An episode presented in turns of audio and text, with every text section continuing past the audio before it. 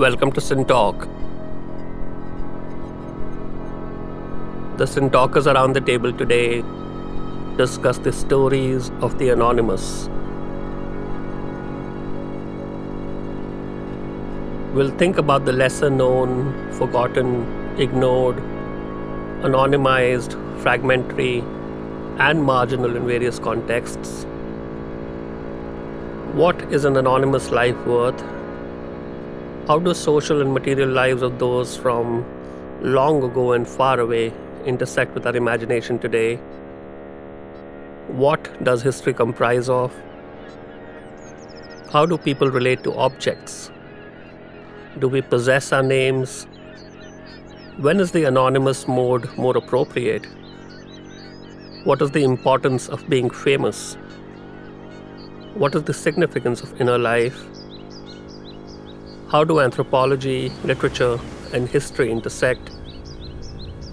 Do we have to be careful not to monolithize even the marginal? And what is the likely future of anonymity and inner life?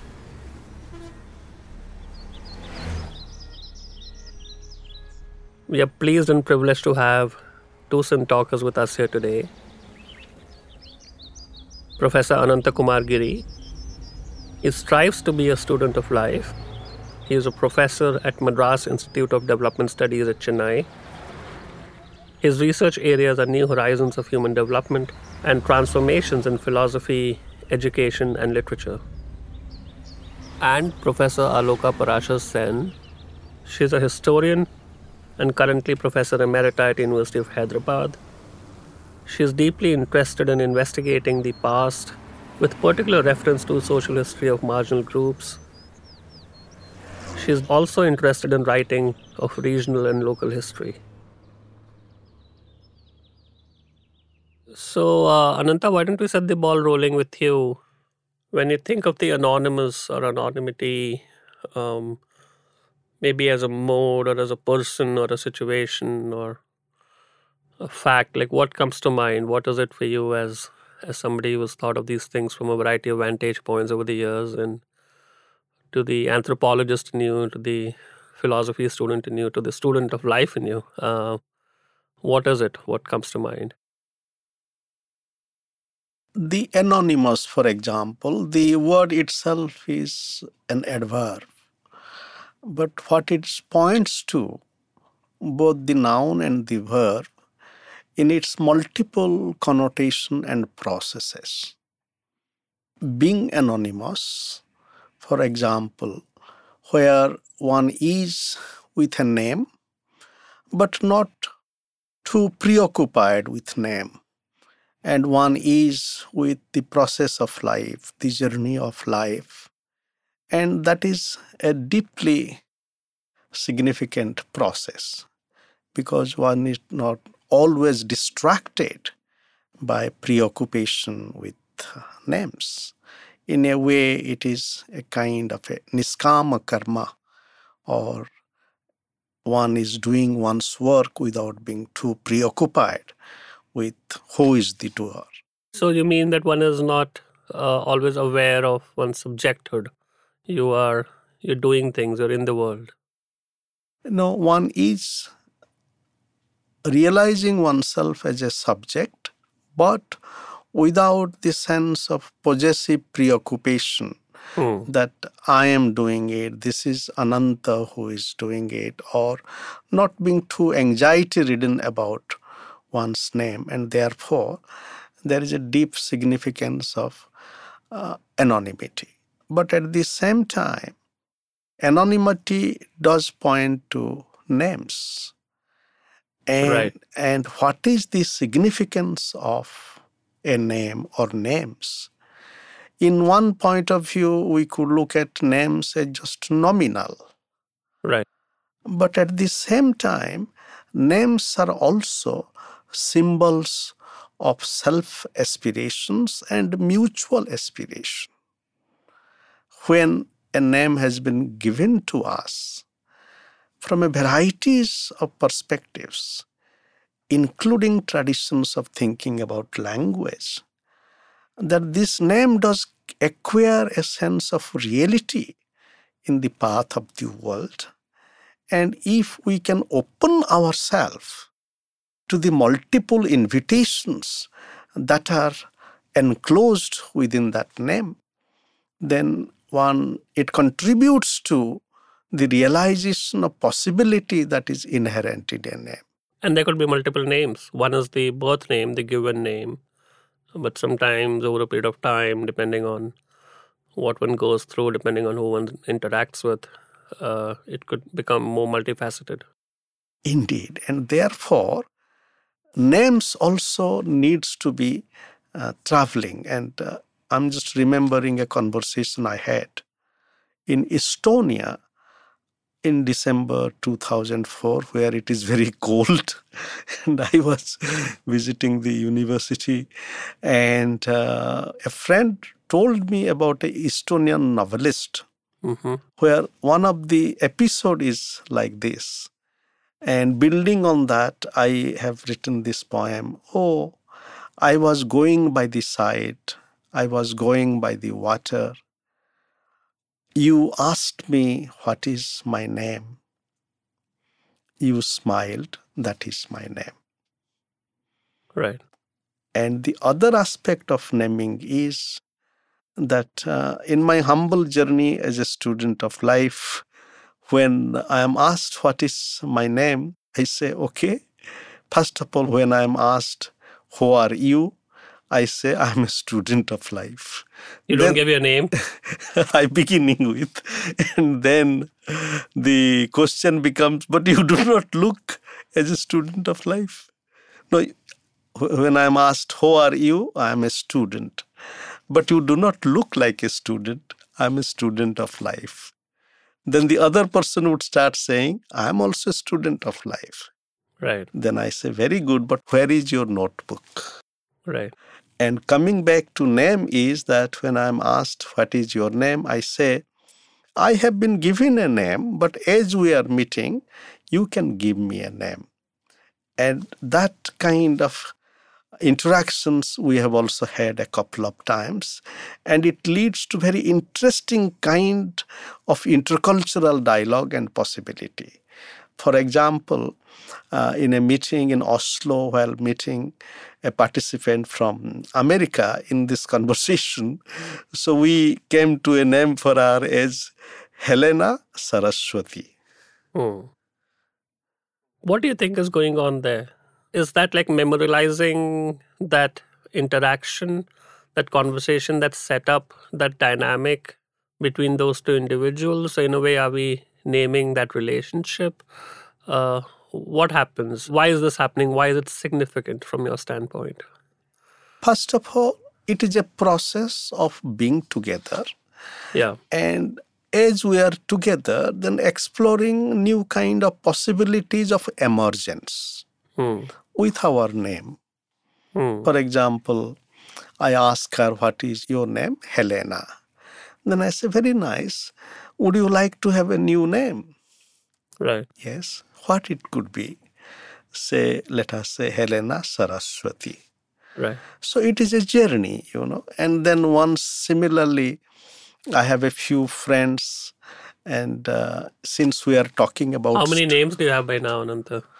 Well, that will come.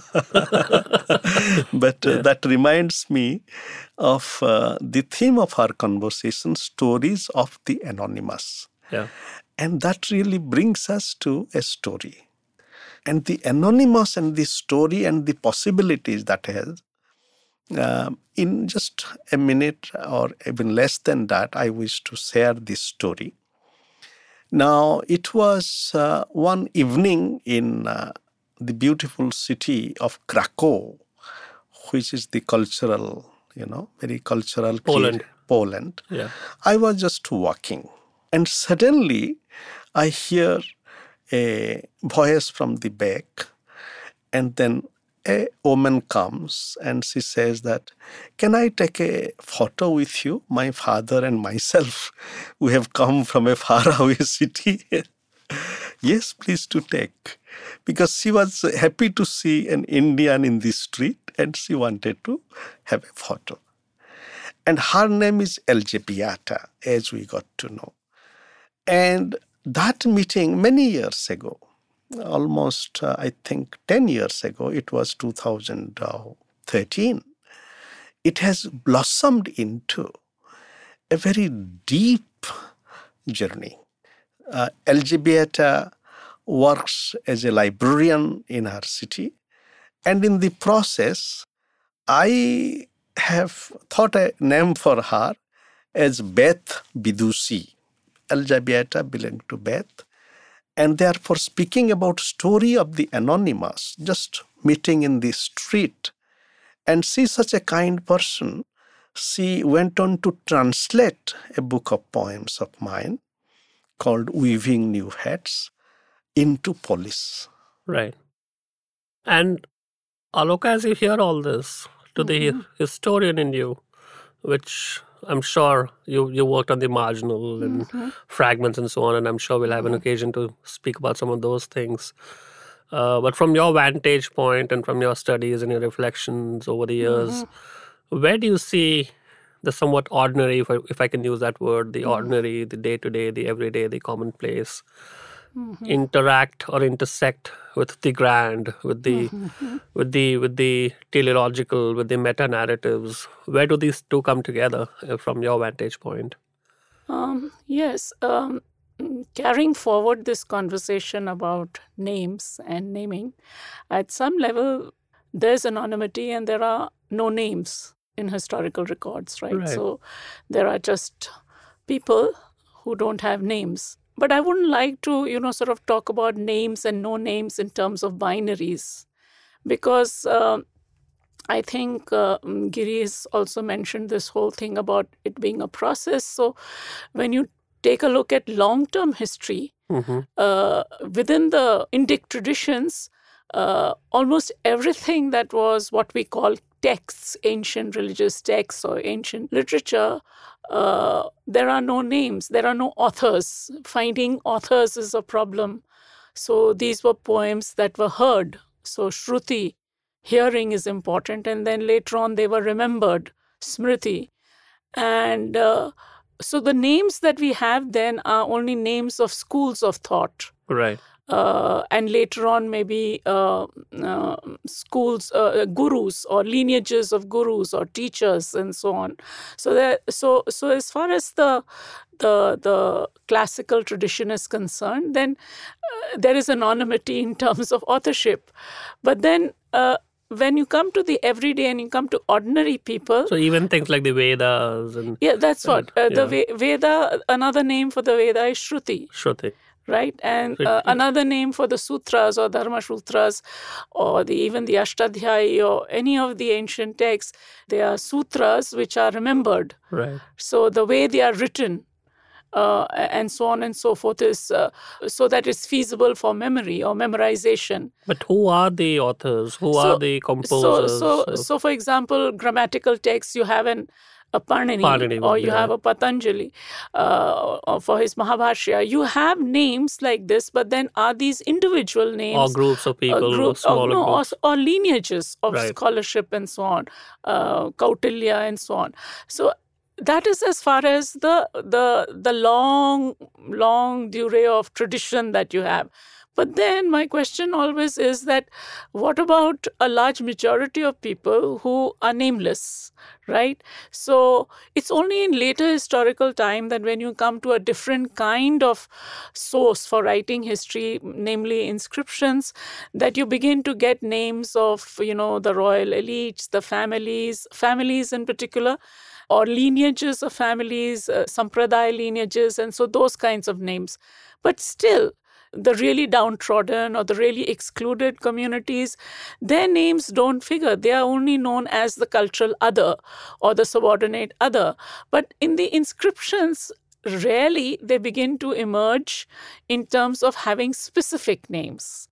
And of course, I can recall an example that I came across from this very famous Buddhist site of Amravati, where Buddhism, of course, was a very vibrant uh, force uh, during uh, late centuries uh, before the Christian era and the early centuries of the Christian era.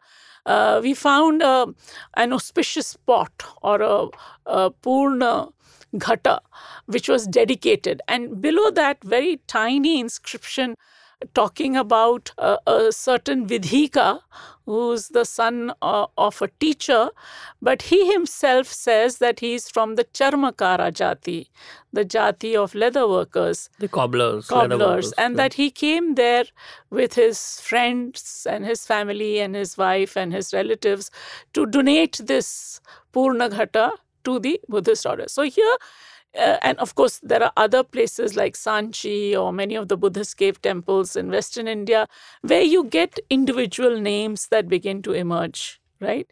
So I think that uh, we have to. But there is there is something incidental about that. There is something accidental about the fact that that happened to survive and so on. Like that that Uh, that name, whatever that name was, yeah. was not the protagonist of that situation. It just happened to be. yeah well so it's like the the everyday life of individuals being drawn to different ideologies their sense of devotion so it's not just charmakara jati peoples but there would be gahapatis or householders there would be wives of merchants and others plowmen gardeners uh, those who make uh, jewelry etc all these uh, people would be drawn towards these And. These uh, communities, that they have their share of legends and stories and myths going?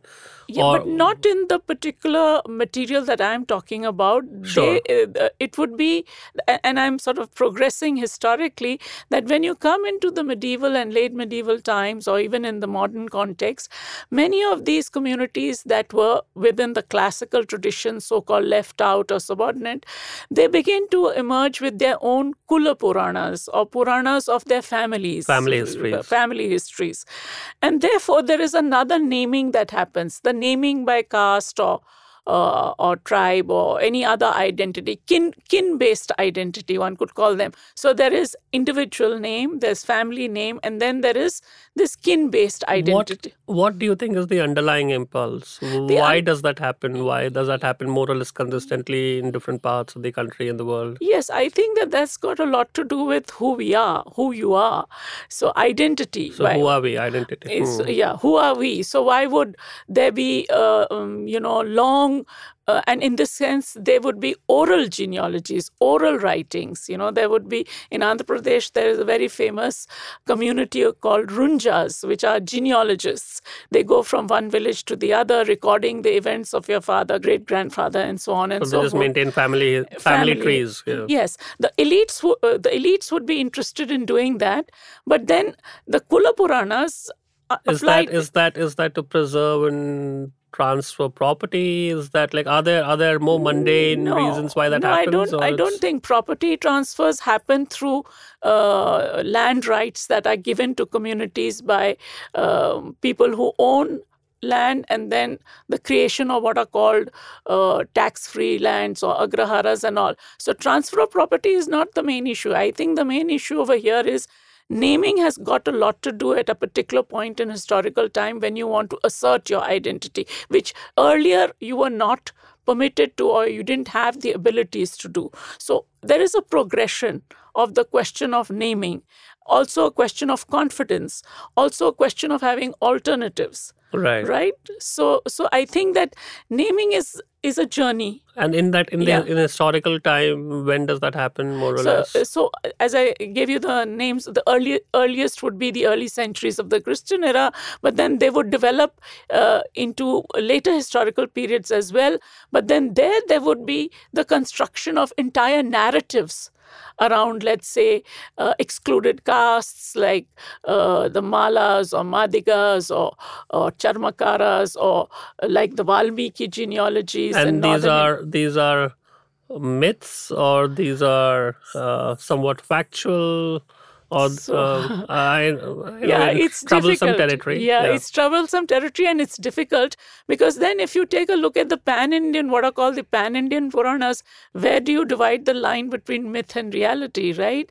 So myth has its own place in the construction of who we are, but in this case, when you're talking about, let's say, okay, we talked about naming in families, asserting from anonymous becoming something, then there are also places. There are Sthala Puranas, a place that was not known in the larger religious history, then begins to get identified as a very important so place. this is the case of the place asserting itself. a place asserting itself, which was incognito to a larger section of people coming from elsewhere. So the medium of the Puranas maybe incorporates a lot of myth and legend and so on. But I think that at that particular historical point in time, there is also an element of reality that goes into the making of these. So, naming, I think, is something, we cannot sort of look at those with names and those without names as kind of binaries, you know. So, I think that elite groups also, at some points in time and in certain kinds of literature, don't have names. Are there are there exceptions to this construct to this narrative? Are there groups and subgroups which are a lot more somehow this whole process of naming is not so valent? in- in- No, see, for a historian of pre-modern India, it's always a challenge to find the author, right? Who was the author? Like, okay, you probably think Kalidasa uh, is well known as an author, uh, you know, one of the jewels in the court of the Gupta king and all. But then when you go deeper into who is Kalidasa, there are many Kalidasas. So identifying who is the author of So it's not, Shakuntala not, not, or- a, not yeah. a person, but probably a position or a seat. Well, whereas when you come to what are called historical chronicles or charitas, as they are called, that is biographies, then Bana Bhatt indeed is the author of the Harsh Charita. Or Kalhan is indeed the author of the Raj Tarangini. So Kalhan is a person, while but is a person, like is a natural person. Exactly. And Kalidas is also probably a person, but then there are arguments about which Kalidasa and so on and so forth. That's what exactly what I'm saying. One is the journey of the particular kind of source, that is either it's a written source, and there is a journey from, let's say, uh, stutis and sutras and puranas and then charitas right? And then there is the journey of another kind of source, which is more tangible in the form of inscriptions. And then as you move along, increasingly more names begin to emerge. And So- around the time that Kalidasa or Kalidasas lived, uh, w- w- were the oral traditions reasonably vibrant? See, I think again, uh, again, I'd like to bust this whole thing about orality and writing. I think that the two coexist in very long periods of our history. So people with orality coexisted with people. Now, the question of writing, when did it come? But would it be more somewhat accurate to roughly map the anonymous to the oral and the named to the no, written? I don't want to. I don't want to fix and make an argument that uh, the orality was only the domain of the anonymous. The orality was also the domain of those who were known, Right. but they were known through their work. Right. They were work known through through what they've left behind as composite poems or what are called gathas. Right. And uh, I can share another example of a gatha because you see, gathas are kind of sort of biographies of sorts, right? So, but they are gathas sung by people. So, let's say in Vedic times, you have the Indra gathas, they are in honor of the gods, but there are also Naramshis in honor of human beings. But let's take an alternative tradition like the early Buddhist tradition. So I was very fascinated with Theri Gathas, Gathas that were in honor of the nuns, Hmm. right? Or the, did they actually articulate those Gathas? You mean nuns of the Buddhist Sanghas? of the Buddhist Sangha. So did they actually articulate those uh, uh, Gathas or were they articulated for them through their And they- experiences? yeah. So, in any case, they had experiences. So, if you're really looking for anonymous experiences, Yeah. then we have to look at these gathas a bit seriously. Because the example, let me share with you of Mutta or Muttu. Uh, she has three things to talk about her earlier life before she joined the Sangha, which is very interesting. Uh, one is the drudgery of housework, the other is the mortar and pestle, perhaps for grinding corn, or, and the third is quote unquote crooked old husbands. right? So, to get out of Right. this, this gatha uh, is, is recorded in the Theri Gatha, and it is really the innermost experiences that, but she's anonymous if we didn't have her Theri Gatha. And so on and so forth. So I think So in, that in, in cases like the the sangha acted as a refuge of sorts. yeah, freedom, Freedom. emancipation, uh, and that is spiritual emancipation. It's not as though the sangha was this fantastic place where everything became smooth and orderly. Many of the nuns faced a lot of, uh, you know, discrimination. They, in any case, the vows that they had to take were uh, totally different from the vows that the men had to take, and there was a sort of inegalitarian order. and mean many- vows of uh, celibacy you know, so so many rules. Right. There are the what are called uh, patimokha rules for the nuns. There, there was a kind of a inegalitarian distribution of how these rules were framed, and many nuns complained about it. And are there are there several named nuns or uh, Yes, many, many. In fact, there's a large number of, just as there are a large number of monks that are named, there are many uh, nuns also that are named. So they don't remain anonymous in that sense. But what I'm trying to suggest is that their lives before would have been anonymous. Right. A large majority of women. So if you take a segment of our population, largely women, they would be anonymous, right? Unless and until Theri Gatha, that is the Gatha put down to writing by the Buddhists and put into their canonical tradition, were not to be. what is happening here, Ananta, according to you? Like, w- what is this journey from like one kind of context to another? Where do you think inner life comes in? Uh, what's your read? Very interesting, in fact, as Aloka was pointing to Teragatha, these are also poems written by Buddhist women.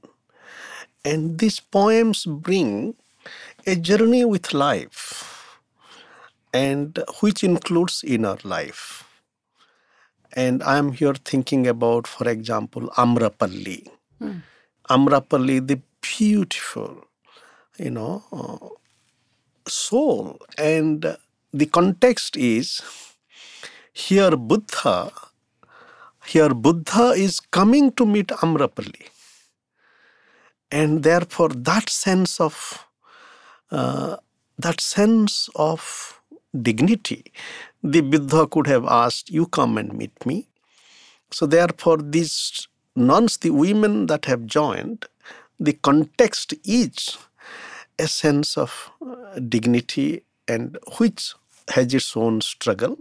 But nonetheless, the journey of the inner is very significant.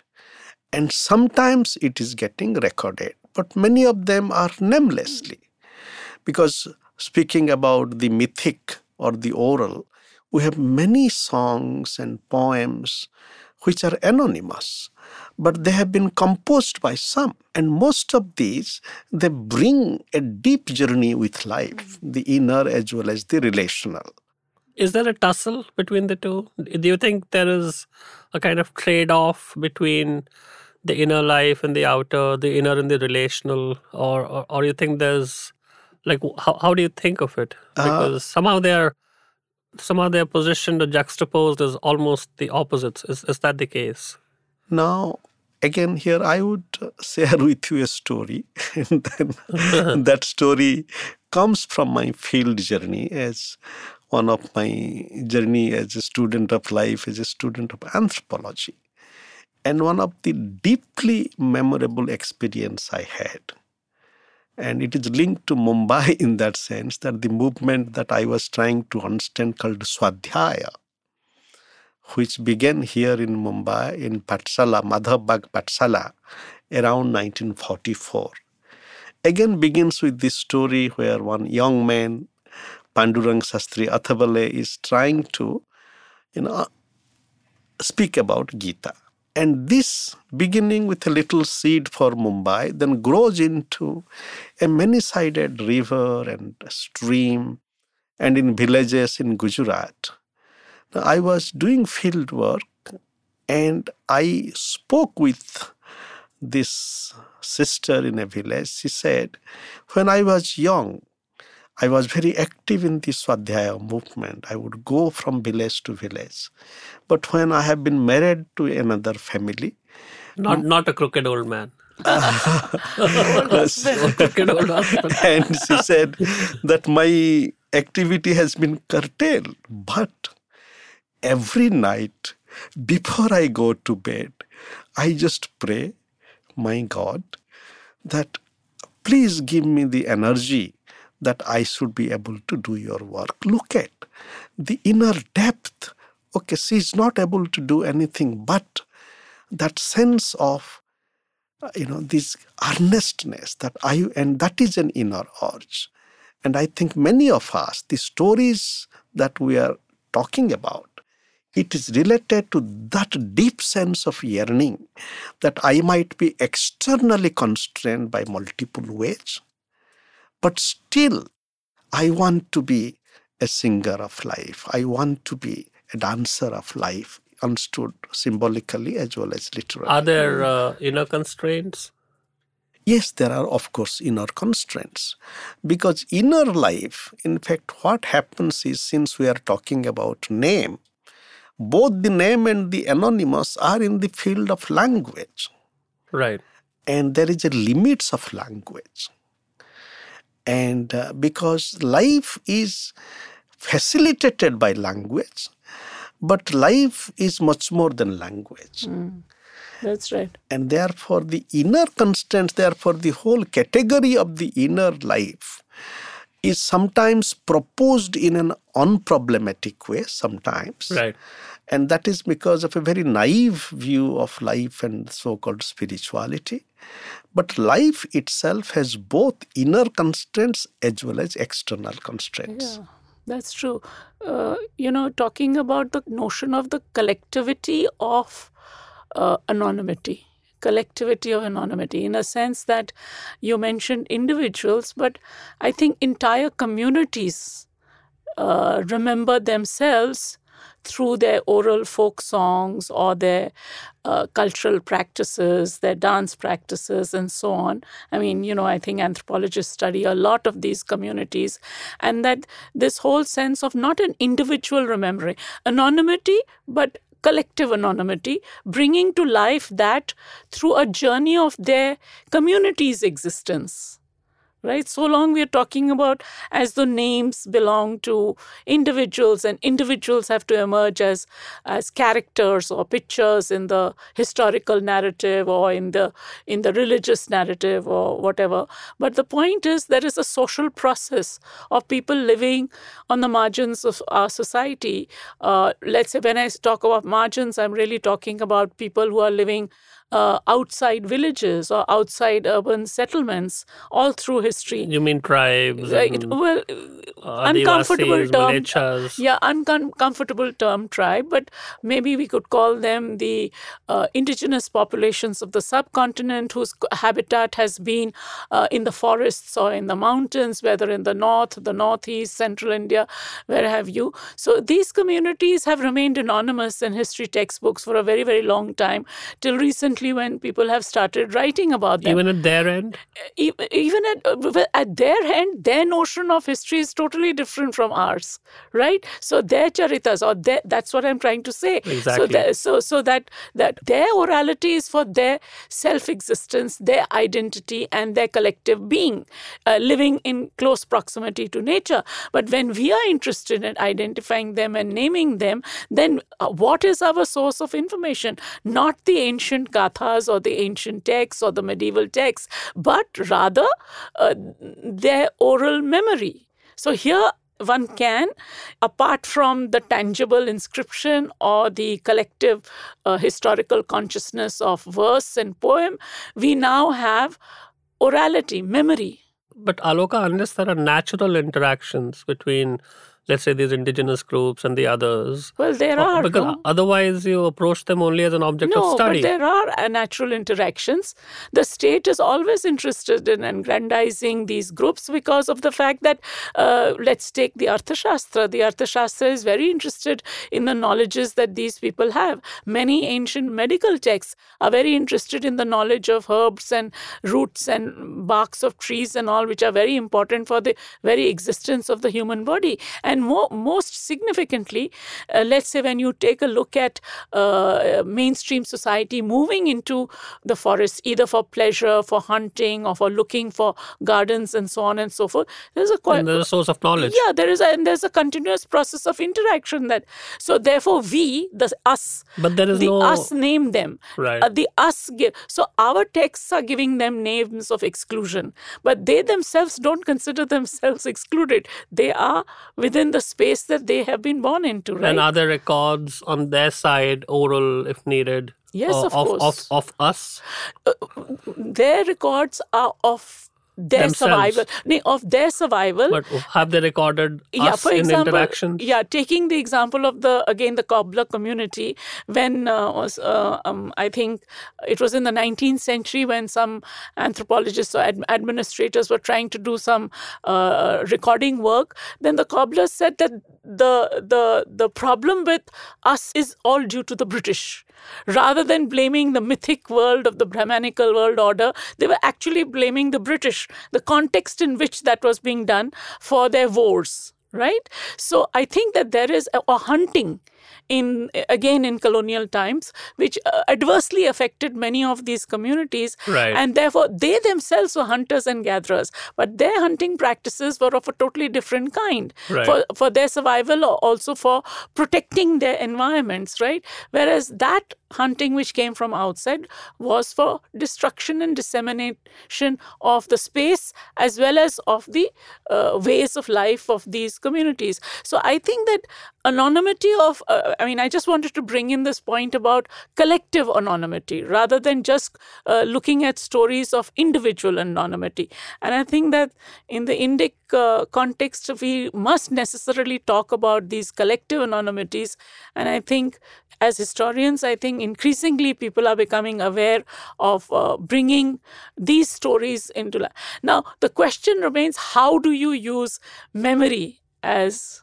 a tangible source how does it, one form memories? Yeah, no, for, memory Trans- is formed naturally. Right. Right, but uh, but these oral traditions you, and you know compositions, yeah, songs, poet, exactly. poems, etc. Do they're that. recorded, so they're recorded. Then we come to the purpose of who records them. Why do they record them?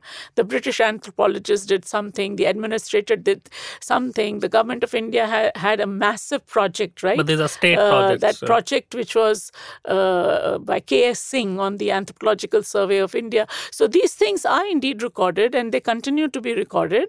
And so then they become uh, legitimate, perhaps legitimate sources because we use anthropological records for writing history as well. But uh, still, I want to you know sort of break this binary between that elite group that uh, is constantly naming and the non-elite group. So so in, so so to break that maybe perhaps one should look at a t- more tangible source in historical research. One looks at archaeology. And then i think that in archaeology my personal experience has been that rather than lo- fo- focusing or your attention to the monument or the big palace complex or whatever you you turn to looking at fragmentary. Start at the fringes look at the fragmentary look fragmentary. at the non-whole Yes, exactly. And therefore, once you do that, you will find that there are millions of fragments. That's what ethnographers do. That's what anthropologists do. That's what. Yes. And to this very interesting conversation, we can also bring some interlinked reflections of humanity. For example, now, as we are talking about the kind of the possibilities of anonymous as a way of overcoming one's egotistic you know sense of limitation similarly the collective life when it is nourished with a sense of awakening it also realizes the limits of collective pride mm. therefore in many spiritual traditions mm-hmm. including indian and we are in the holy month of Ramadan as we are on our way to the Easter. Both in Islamic and Christian tradition, there is a deep invitation for overcoming a sense of both individual egotism and collective egotism. Therefore, What what is collective egotism? collective egotism, for example, oh, this is our country, India, which is the best in the world. And this is the kind of naming where, like a term like Ek Bharat, Shrest Bharat, for example, a term like this. But there are also traditions of thinking, living traditions of thinking, where one is with one's collectivity in a way, always realizing that collectivity as part of nature and divine. Right.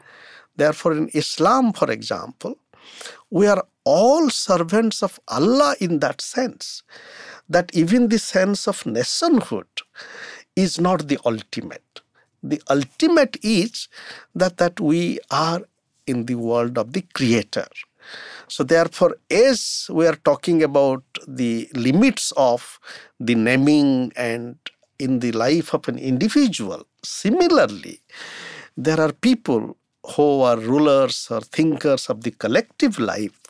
They have also thought about the limits of the collective naming in that sense. And here, India as a journey, what is the name for India? Hmm. Now, our constitution says India, that is Bharat. Right. But in many of our languages, including Sanskrit, it is not Bharat but Bharata Barsha. Hmm. Right. And what is the significance here is that Bharata Barsha is possibly the only name of a country where Bharat pointing to a name of a person and a land is associated with time, hmm. which then pointing to the whole dynamics of transformation that occurs within a name, thus never being prisoner of a kind of a fixed name, which is a possessive noun or a possessive pronoun. But talking about uh, mm, uh, Professor Anant, talking about uh, religious uh, collectivities and uh, and uh, the whole question of ego, uh, egocentric. Uh, ness of these uh, i was just wondering because if you take a look at uh, you know the medieval bhakti traditions and the sampradayas there the question is of giving up ego das bhakti das bhav They're devotional. bhav. You're like you are. yes. You're below. yes You're in serving fact, the- somebody. yeah in fact there is a, uh necessity in these traditions Of to surrender. surrender and becoming anonymous Yeah. Which Right. is which is roughly how I thought of the Buddhist sanghas, for example, in some yes in some sense in some sense. Yeah, in some senses, becoming one, becoming a part of an egalitarian order. But the point is that the chronicling traditions of the Buddhists and the chronicling traditions of, let's say, bhakti traditions in different parts of the country uh, evolved in different ways, right? So, I mean, the Buddhist Sangha from the anonymous became very clearly established and they were well set up, and monasteries came up, and there were uh, heads of monasteries, and uh, you know, there were different traditions developed. But i- in some senses, the bhakti rasa was a rasa that you consciously attempted to give up your What about the Veer Rasa, the heroic, the, The heroic- the, the thing of becoming famous, Yeah. of, of becoming, Fa- being valorous? Yeah, so there are several rasas, right? So, uh, yes, of course, the, the Veera rasas would apply to the warriors and those who went out into war and all. But then uh, this brings me to my favorite examples of uh, those girls uh, who were dedicated to temples, right? And they were, in the beginning, when you look at inscriptional records, they were named as people who were dedicated for the service, singing, dancing, doing uh, adoration of the god, etc., and were married to the god and so on and so forth. Later on, when you uh, look at the progression of how these communities were referred, this is also a community Right. Of uh, of Devadasis. Devadasis and and in in in Andhra they are called Kalavanthalus and Bhogastris and all that. But what happens is that later on they are subsumed within an activity of the temple, as in performing Angabhoga or Ranga Bhoga of the deity. But the central point is their notions of creativity and of their being selfhood which they enjoyed that is creative endeavors. And many anthropologists like uh, in, in odisha you had Marglin doing it in tamil nadu uh, Kersenboom's story and then more recently Davesh Soneji. All these people who have recorded the lives of these women they don't look at themselves as being, uh, you know, rejected. Yeah, or, rejected bottom of the but, pile. yeah. They look at themselves as having, taking pride in their identity as women who served. But the question that I'm raising over here is that the notion of enjoyment or the notion of what we define within our moral uh, ethics of what is good or what is bad or what is uh, acceptable and what is not acceptable, uh, we give meanings to their activities.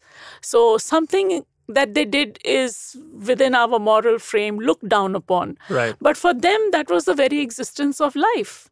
And that creativity was very central to that existence of life. So, how are we going to define their? I mean, are they anonymous or are they very much central to the functioning of the Hindu temple within the bhakti traditions, right? They're very central. Who does the defining, Ananta? Like, how do so? A lot of the arguments and the points you made are somewhat self-reflexive. Um, what about this context where the other does the defining? In some of these cases, where the other does the judging, um, where are you on that? Yes. Well, life is a multiple movements of relations where both the self other as well as something beyond the self and the other the systems are significant hmm. but with that also uh, one or two themes like uh, you know the theme of creativity that has been brought about aloka has pointed to that so maybe we can there is a dimension of judgment involved, there is a dimension of power involved. But speaking about both creativity and archaeology, for example, I was thinking about one or two related themes. Sure. Speaking about archaeology. Now, archaeology, the kind of remnants that we have, and whether they are fragments or part of a whole, but as we relate to the archaeological, now how do these remnants become living remnants in this sense that what kind of language we need to have? I wish to say that we need to talk about archaeology of life. And uh, that archaeology of life is not just archaeology of knowledge that the great thinker Michael Foucault has talked about, the way I wish to expand this, which has a bearing on our conversation now, archaeology of life not just consists of texts, not just consists of documents nor monuments, but an archaeology of life which consists of movements. Of practices. I begin with movements. And what is that for you? Uh, for example, these movements, like movements of consciousness and awakening, like Amrapali, you know, she wants to meet Buddha, for example. I was telling you. You mean in the sense of a zeitgeist, like a group and. No, beginning with a movement in the life of individual and group, mm-hmm. a thought, a consciousness, you know, and which corresponds to multiple social and cultural movements. Right. But an archaeology of life where both the ordinary and the extraordinary meet in many ways. Right. In fact, uh, that ordinary and the extraordinary meeting in multiple ways. And uh, the question of creativity here is that as we become creative, now, the creativity is a process which might be part of a process of naming, but the whole process of creativity also as a movement, it becomes such a movement that as part like swimming in the river of creativity, we forget our names. We forget our ourselves, our identity. Uh, it's an unconscious mode. And uh, also, yes, identity and kind of a possessive naming. And Right. here I'm remembering this beautiful line from Tagore. And it goes like this Aro preme, aro preme, more ami dubi jao neme. You see, what is the multiple meaning of the name hmm. here? With more and more love, mm-hmm. let my Nami, the kind of the little I have, let it get hmm. drowned. But in Bangla, Nami also means the name. Hmm. And as I was coming, I was thinking, with more and more love, with more and more creative work, like the Bhakti movement was a period of multi-sided creativity. right. And in Yeah, you know, I just wanted to immediately react to this because uh, the archaeology of the Jain tradition, uh, in terms of many places in uh, Karnataka at Kopagal and Shravanabelagola, there are lots and lots of inscriptions that talk about the names of Jain sadhavis, also Jain queens. Their names are given, but these uh, uh, these inscriptions are really mm, uh, what you call it nishidhis, which have been erected uh, to uh, to suggest that these women wanted to undertake the famous Jain ritual of sallekhana, that is self mortification of the body. So here, these women who are named are not celebrating life, but they're wanting to decimate their bodies.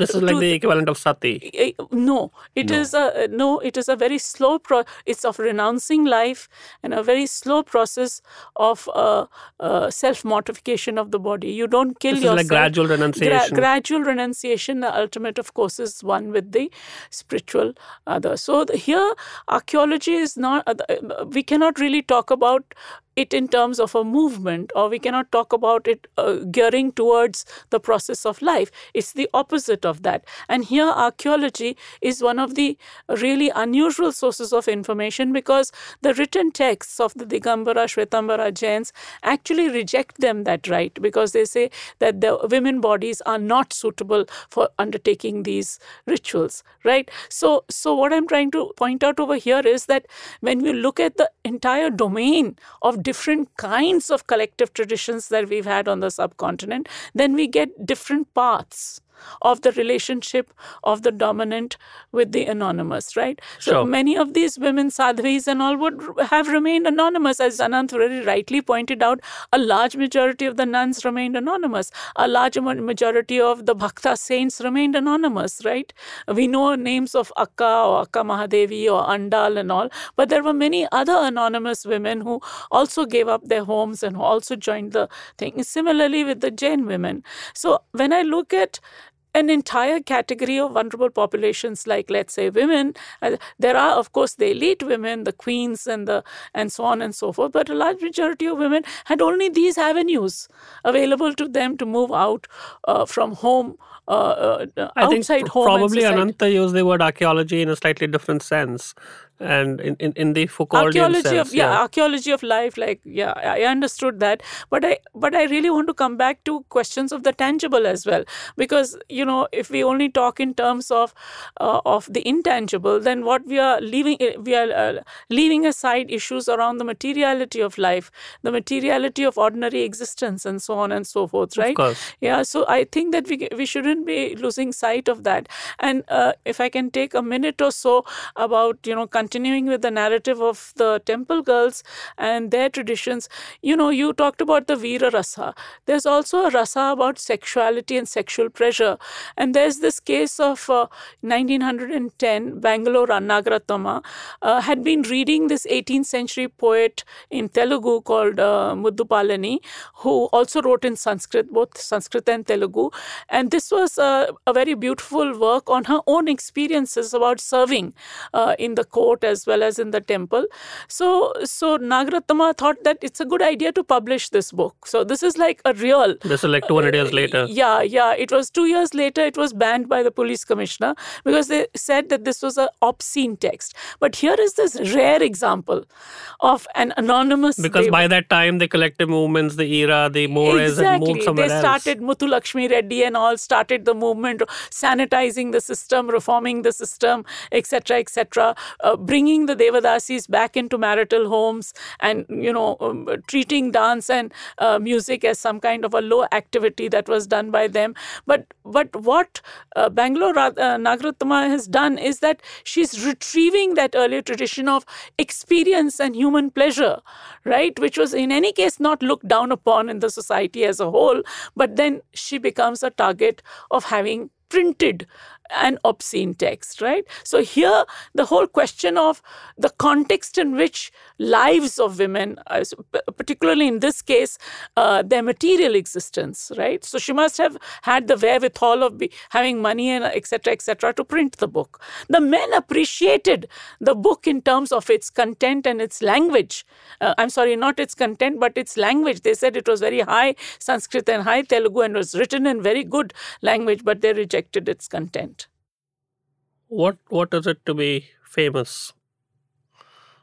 What this is, that? What, this what, is what, what, it is to be famous. Yeah, you know, but I'm asking Ananta. I know there is this self-effacing attitude and predisposition towards the world, uh, but again, it's kind of the same point about this tussle between the inner and the outer. And when one says relational, what if it starts going in that direction where it starts becoming somewhat like fame being famous? What is that mode for you? And uh, to use your word movements where do you think we are? Where do you think we're going? Like knowing being known being recognized. Now these are parts of our human living in multiple ways. For example there is a journey of what can be called as cognition and recognition. Yes. And this recognition also there is this dynamics of fame or being known and it has many sides to it for example i try to do my best and i wish to be known in that sense that how i want to be known how i would like to be known is the desire to be known vulgar not necessarily. It's a value question. No, yes, not necessarily. For example, to be known or to be famous, let us for a moment uh, a kind of a bring a related concern of what is called mortality and immortality. Now, in a way, maybe the preoccupation with fame and naming could be related to a quest for immortality. Yes. Let my name continue, say, for thousand years. But in what way, how my name is going to be continuing? You know, therefore, it requires for a way of living. And uh, how do I live such a way of living that my name might continue for thousand years? And the current kind of of course each has each age has its own measures of fame. But i think the current our contemporary measures of fame and everything it is still too short sighted it has a very narrow temporal framing. Short sighted as it is not long term enough? Yes. Because like i become famous but for how long? Yeah.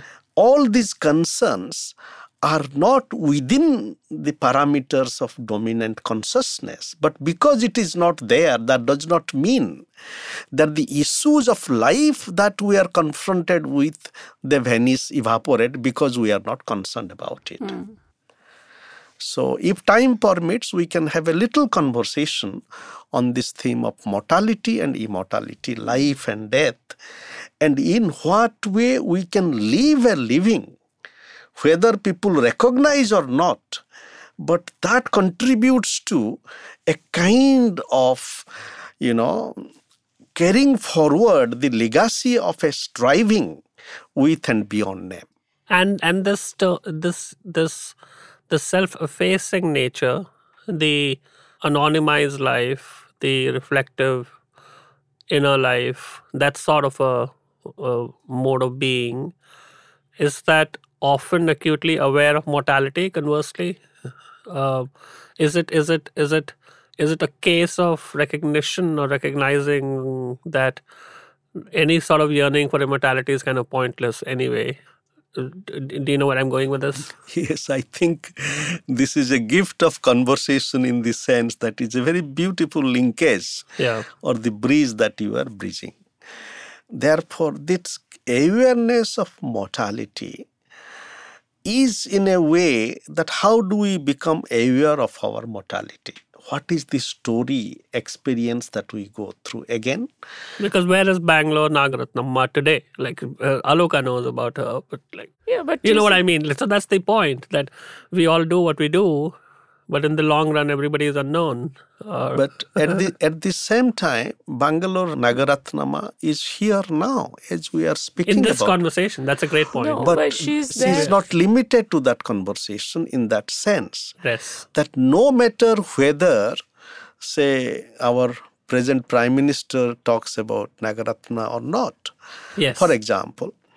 Now where are our names if we speak about you know where is the name of when does it pay when when is it appropriate to be anonymous when you give up yourself uh, but I just relating to this conversation of mortality and immortality yes. and dialogue with both life and death. Mm. Mm. That's it. And if time permits, just in half a minute, we can remember very interesting dialogues that have taken place in Indic traditions. Go ahead. With death. Go ahead beginning with the dialogue between Yudhishthira and Yaksha. Yeah. You know, that very deep dialogue. Yes. And where, and this kind of, you know. Yes. And uh, this is one. That's the true. second is the dialogue between Savitri mm. and Yama mm. in Mahabharata, and Sri Aurobindo has written an epic about it. Mm-hmm. The point is the dialogue with death as it is happening here it is also a dialogue with death that each one of us, aware persons, name or anonymous, we are going through. Yes. And if you're going through the dialogue with death, is there a paradox of simultaneously seeking fame? I think that uh, I was mentioning to you the Jain tradition. There are entire texts that talk about pursuing death, inviting death because of this uh, issue of sallekhana that is held in very high esteem.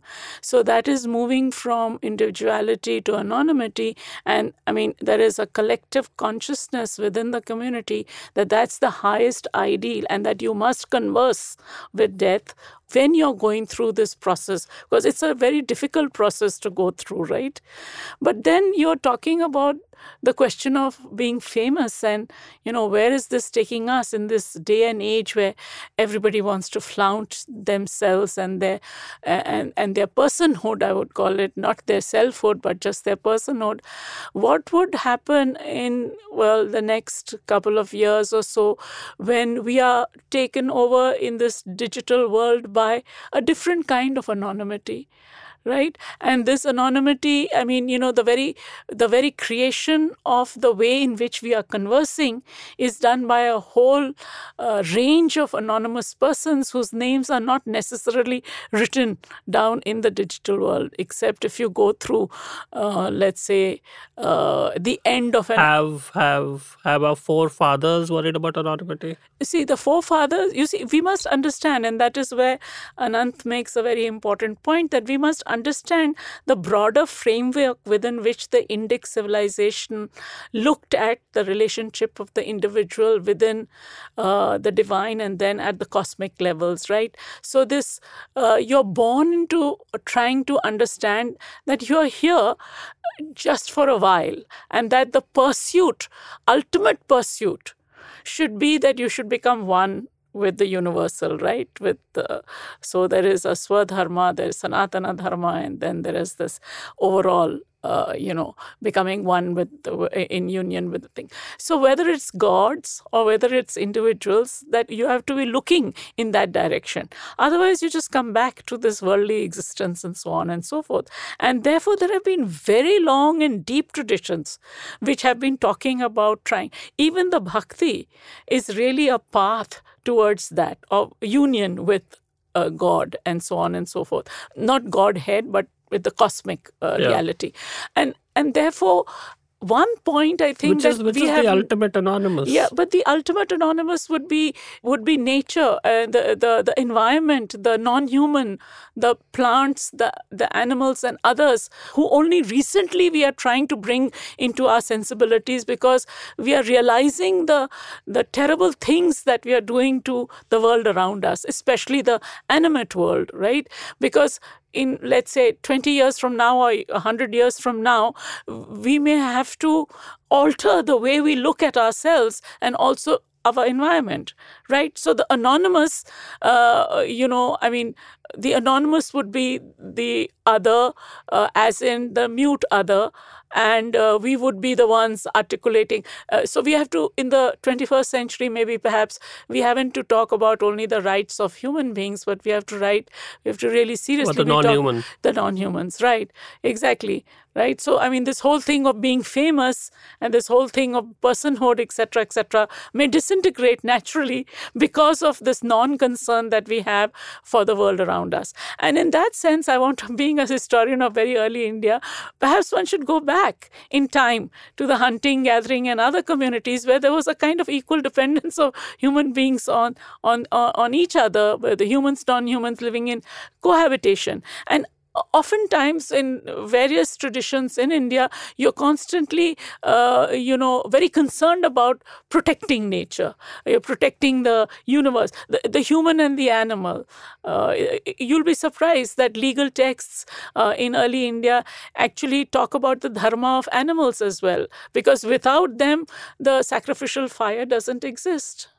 So it is a mean; they are a means for you to achieve that ultimate bliss right? So i think that uh, that as we move along as as human civilization moves along uh, we have begun to realize if we erase anonymity at some level then there is another anonymous that comes up Yeah. right? And then we have to deal with that but we have to look at it within as as anant has very rightly been pointing out we have to look at it within the larger context of our philosophical and realizational traditions which enable us to think beyond the individual in this world right? Uh, the individual really becomes meaningless in that sense. And therefore this thing about being famous or you know glorious and things like that it's very difficult to find uh, except in maybe the prashastis of rulers or the kavya literature where they praise uh, you know the great kings and you know and so on and so forth. Other than that everyday life ordinary life i don't think that there are many examples of uh, of that.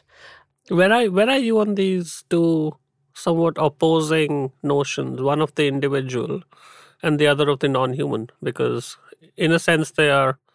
Uh, Yes. For example, stories. Now, relating to this whole call for a new archaeology of life, beginning with doing archaeology in terms of listening, hmm, listening to what is existing, which are not just ruin, but they are living remnants suggesting possibilities. It is in that sense, for example, tree. Now, the trees that are with us, the mountains that are with us, what stories do they tell? And we are not totally devoid of that capacity if we make an effort to develop our capacity just to listen to stories. So, therefore, we need to, uh, in terms of stories, also not just anthropocentric stories or community, therefore, the Jataka tradition of stories, what is pointing to. how does one listen to the mountains? I, I, this is not a, a functional question. But, like, but that is so beautiful and uh, that for being with a mountain And here, uh, a, a, a deep seeker of our times, his name is Chittaranjan Das from Odisha. 60, 70 years ago, he went to the Himalayas. Right. And being with the Himalayas, both with the communities, not only with nature, he has written a book called Sila Tirtha, Mhm. means Tirtha of Sila. Of Sila, Yeah. The concluding chapter in this that if you want to listen, you can also listen to the mountain. Hmm. And the point is listening to the mountain, if you look at today the emerging indigenous awakening that is coming up, hmm. one of its implication is to really to be able to develop our ways of being with the world hmm. Where we can listen to the river listen to the mountain think of and here literature can also help us. Think of the great novel siddhartha by hermann hesse. Yeah. what the boatman and this hmm. young boy are doing. Absolutely. the boatman is listening to the song of the river. The young man is not able to. He's getting, getting bored. Yeah. But that that that is so important because for human survival, I think listening to the mountain or listening to the river or listening to other non-humans, they are so important for Yes. human survival. and And what- getting bored is almost the opposite of wanting to be famous. yes and uh, just in ter- not only survival but also kind of mutual thrival but speaking about survival when the great tsunami happened we know that our brothers and sisters in andaman and nicobar including in the covid times now the indigenous people of the world they were not that affected and how was that it was a hmm. different modality hmm. Hmm. with living but speaking, we have spoken about the anonymous a bit. Maybe we should speak a little bit about stories. What does it mean to? Yeah. Go ahead. Share a story. Where's the world headed? And we can end with that. Maybe since we are embraced by the kiss of time, I would just like to present a poem about stories. Sure. It goes like this New stories, songs of wings. We need new stories, even new storytellers, new myths, magic, and memories, new spaces and dances of imagination, gathering subjugated knowledge as herbs of healing, alchemies of restitution and regeneration speaking and listening to many voices in a gathering of past, present, and future, a new spatial and temporal lokasangraha, a new Biswa Nida, a new Biswa Jamaat of love, labor, fasting, feasting, and learning. Searching for roots underneath the rocks, rocks start singing. Rivers of love and awakening come rushing.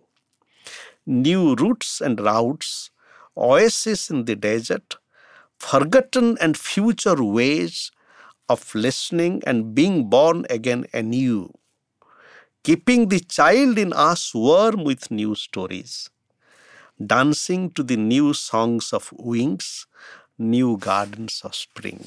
Hmm. Wonderful. That's right. So rejuvenation. Hmm. Where are we headed? Where will we go? What's the world of a thousand years later? Now, world thousand year later begin with what we do today at Yes. this moment. Of course. Hmm. And therefore, as humbly conscious participants in this conscious universe, even if many people are sleeping, as it is written in Bhagavad mm-hmm. Gita, Janisha sarvabhutani tasyang jagarti sanjami. Many people might be sleeping, but the sanjami is awakened. Therefore, what happens thousands of years ago depends maybe not 100% of us, even if 1% of us, we are just alert about where we are living, the changes, the challenges of technology, of humanity, poverty, vulnerability, our vulnerable Mother Earth, and then not giving up hope. Therefore, relating to Veera Rasa, Veera Rasa heroism is not just the valor of subjugating the other. The real Veera Rasa is to be able to create hope. And how do we take part? Sringara, therefore, both Sringara contributes the process of love and hope. And I would like to submit that what the plants, uh, the seeds that we plant today, in our multiple ways, and it would determine what would happen after not only thousand years, but what is going to happen, Happen in the after future. Long durée. long, long but duration. long also, durée. also what is going to happen after 30 years. Of course. I, of Because- course, uh, one could to the Shringhara Veera Rasa. I would like to add the Karuna Rasa as well. Yeah. Uh, Empathy. Empathy. I think empathy is. You need to start there. I would think that 10,000 years ago, when archaeologists would dig up things, you would find these uh, atrocious uh, cell phones. And that would be very difficult for people to decipher what it was because language. Uh, They won't have the passwords. the, they would know, but the language language will be uh, a atrocious form of language because, uh, well, uh, or whatever is the form We'll of language, they would have to decipher that. But I think one thing that will happen, uh, I mean, uh, what seriously bothers me is, uh, yeah, is the is the loss of the ways we speak.